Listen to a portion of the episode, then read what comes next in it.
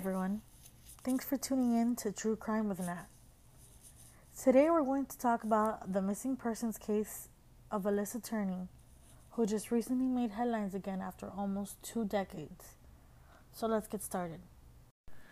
Warning The following episode contains graphic depiction of sexual abuse and assault, which some listeners may find disturbing. It is intended for mature audiences only. Listener discretion is advised. Alissa was born on April 3, 1984, in Phoenix, Arizona, to parents Barbara Stram and Stephen Stram. Barbara had one other child, a son by the name of John, from a previous relationship. Unfortunately, Barbara's relationship with Stephen did not last, and she did begin to date Michael Roy Turney a little after her separation from Stephen. Michael had his own children from a previous marriage. He actually had three sons and he did eventually adopt John and Alissa, which later they did change both John and Alissa's last names to Turney. Alissa was three years old when her mother married Michael. So in 1988, Barbara and Michael welcomed their only child together, Sarah Turney. When Alissa was around nine, her mother passed away from a battle with cancer. But before Barbara's passing, doctors had informed her that Alissa had scar tissue indicating sexual abuse. Even now, as adults, Alissa's siblings recount how she was treated differently from the other children, and as a child around the age of seven, Alissa would even ask, Why doesn't daddy love me? There are some home footage videos that have been released and are out on YouTube or online on any kind of news clips that you can find when you Google Alissa's case. And you can tell in these videos that Michael is not affectionate whatsoever towards Alissa, and he's actually very cold towards her. Alissa was left with Michael after her mom's passing, as well as her sister Sarah. The older children, though, had already moved out, or some of them had left shortly after Barbara's passing. After Barbara's death, Michael did begin to date rather soon, and he began dating Diane Boardman who was also Alissa's third grade teacher. The sisters, Alissa and Sarah, they did become close to Diane and even confided in her regularly. Alissa had once mentioned to Diane, quote, I'm having sex with my dad. Michael also mentioned to Diane over a phone conversation that Alissa would be someone that men would, quote, have great sex with and she needed to be spayed, unquote. Even with these alarming things brought to her attention, this was never reported to authorities at that time. What makes this case even crazier is the actual home videos. Not only do you see Michael being cold and unaffectionate towards Alissa, but if you search for the home videos, there's one particular video where Sarah, Alissa's younger sister, is actually playing with the camera while they're on a camping trip in this video, Alissa actually calls out for Sarah and then yells out, quote, Dad's a pervert, which Michael responds with a calling Alissa, quote, a stupid moron, and then throws a shoe at her. After that, he tells Sarah to turn off the camera, and she does. As Alissa got older, Michael was starting to become even more restrictive on Alissa. He wanted to keep an eye on her at all times. So, Michael had placed surveillance cameras specifically to spy on Alissa, and he would place these cameras in the vents, like in the living room and even in her bedroom. Michael had also installed some kind of recording system on the home phone, and he recorded incoming and outgoing calls at all times. Her sister Sarah did an interview and stated that she recalled Michael and Alissa fighting all the time and she said this because, quote, it seemed like Alissa wanted more freedom and he wouldn't allow it. Eventually, Michael had Alissa on an individualized education plan for a learning disability that she was never diagnosed with or even tested for. But he insisted that she was stupid and, quote, dumb as a rock. Constantly, he told her that she needed special accommodations for her, quote, mild form of retardation. On the last day of Alissa's sophomore year in 2000, Michael had picked her up early from school and took her on a drive to the desert. here, this is where he tried to sexually assault her. That same day, he had actually given her a contract to sign stating that she had not been abused. There was actually a second desert incident where he tried to assault Alissa, but this time he made her walk home. And this was actually confirmed by Alissa's brother Rhett. There's also footage of Michael filming Alissa while she was at work, as well as footage of her making out with a boy on the couch. Michael claimed that Alissa had a very high sex drive and that she enjoyed engaging in such activities. He was practically saying that since she liked it, she asked for it. This is ridiculous, especially as a as a parent. This isn't something that you say or even mention or, or claim about your child, whether it be a biological child or an adoptive child. If that's a child, you don't talk or mention any of these kind of things. On May 17th, 2001, Alissa was on her last day of her junior year in high school, and that same day around 11 a.m., Alissa actually popped her head in into her boyfriend John's classroom and confirmed with him that she'd see him at a party that was taking place that night. But after that, no one ever saw Alissa again. That day, Michael was late to picking up Sarah from school and ended up getting her from a friend's house around 5 in the afternoon. When Sarah got in the truck, she mentions that Michael was acting hysterical and asked her to begin calling Alissa because she wasn't answering her phone and he thought that something might have happened to her. When they both arrived home that night, Sarah went in and discovered Alissa's stuff that is usually in her backpack thrown and scattered all over the floor, and her cell phone was actually vibrating on the dresser next to a note. This note actually read, quote, Dad and Sarah, when you dropped me off at school today, I decided that I really am going to California. Sarah, you said you didn't want me around. Look, you got it, I'm gone. Dad, I took $300 from you. Alissa, unquote. That night, Michael called family and reached out to the police to let them know that she had left. He told police she had gone to California, she was staying with her aunt, and he knew where she was. Alissa was then placed in the system as a runaway, and no search was conducted by authorities.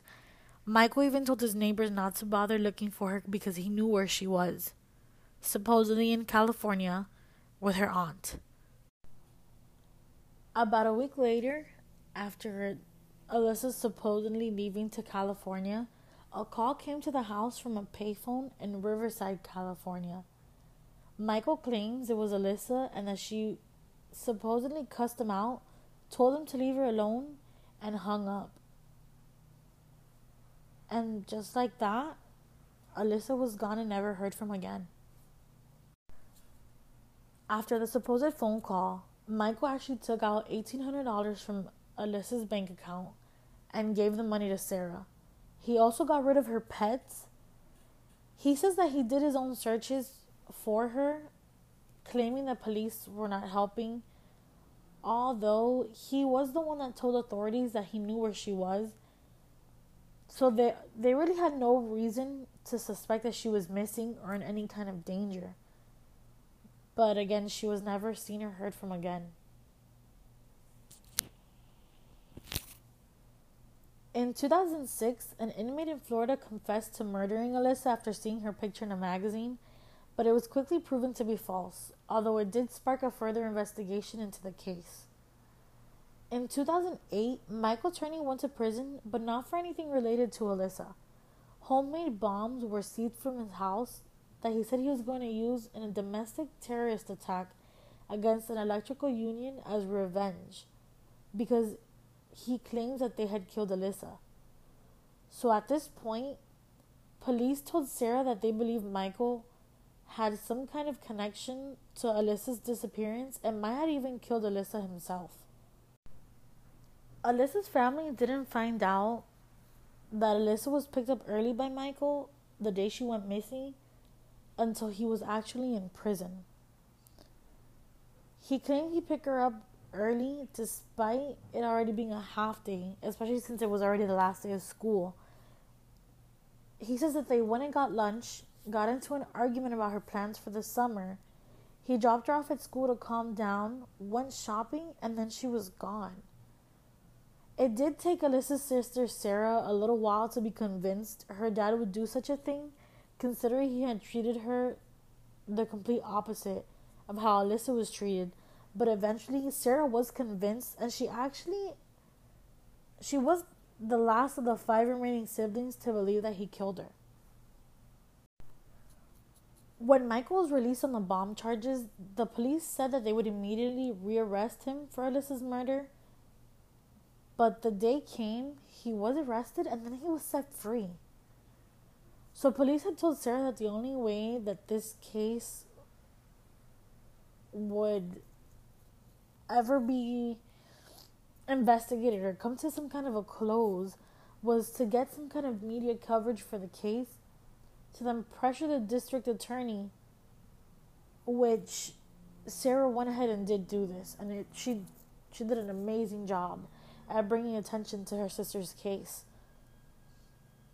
So, Sarah did launch a podcast, a blog, a Facebook group, an Instagram account, and eventually a TikTok account, even airing details about her sister's relationship with their father, posting incriminating conversations they had had, and interactions with law enforcement. In Sarah's blog, you can visit it at justiceforalissa.com, and she actually has an article titled Five Reasons I Know My Father Killed My Sister, Alissa Turney. We're not going to go ahead and go deep dive into the article, but I wanted to go ahead and skim through it a bit and mention a few things that she posted on here um, and kind of go over the five reasons that Sarah gives us as to why she knows her father killed her sister. So we can go ahead and move from there. Um, Number one, Sarah says that the abuse, the evidence that Alissa was most likely being abused for the majority of her life, is overwhelming and heartbreaking, is what she says in her article. For number two, she mentions means and opportunity. Not only did our father have the motive, but he also had the means and the opportunity. So that's number two on Sarah's list. Three is surveillance failure. The amount of surveillance equipment that seemingly, quote, failed on Alissa's last day in the home is too many to reasonably be called a coincidence. 4. Lies and deceit. The amount of lies my father has told about Alissa's disappearance are seemingly endless, and the evidence of him acting with deceit is strong. Now, what caught my attention the most was number 5. And I think I might just read this paragraph to you guys so you can see why it was so mind boggling to me. So, in her article, Sarah says, 5. Taunting Confessions. I met with my father in October of 2017, a few months after his release from prison. It was the first time we had spoken to each other without the prison recording our conversations in 10 years. After realizing I wasn't there to reconnect, he became angry. In addition to a slew of shocking and disgusting statements about Alissa, he also taunted me with the closest thing to a confession we will probably ever have. Quote, Be at the deathbed, Sarah, and I will give you all the honest answers you want to hear. Unquote. He then agreed to tell me everything if the state agreed to give him a lethal injection within 10 days of his confession. And in this article, Sarah also has the video with the actual confession from her father. Without Sarah's determination and pushing for media coverage, we would not be here today. This year, 2020, in late August, Michael Roy Turney, age 72, was indicted and charged by Maricopa County Grand Jury on second degree murder charges in the death of Alissa Turney. Phoenix police announced that they had arrested him in Mesa, Arizona. So, if it weren't for Sarah's determination to find answers and get her sister justice, we would not be here with this update today. What helped Sarah the most was social media, in particular TikTok. I know that TikTok is mostly an app for children or even teenagers or young adults to dance to their favorite songs, come up with funny jokes, just like it, how it was for Vine. Vine was an app, another social media platform where you made six second videos.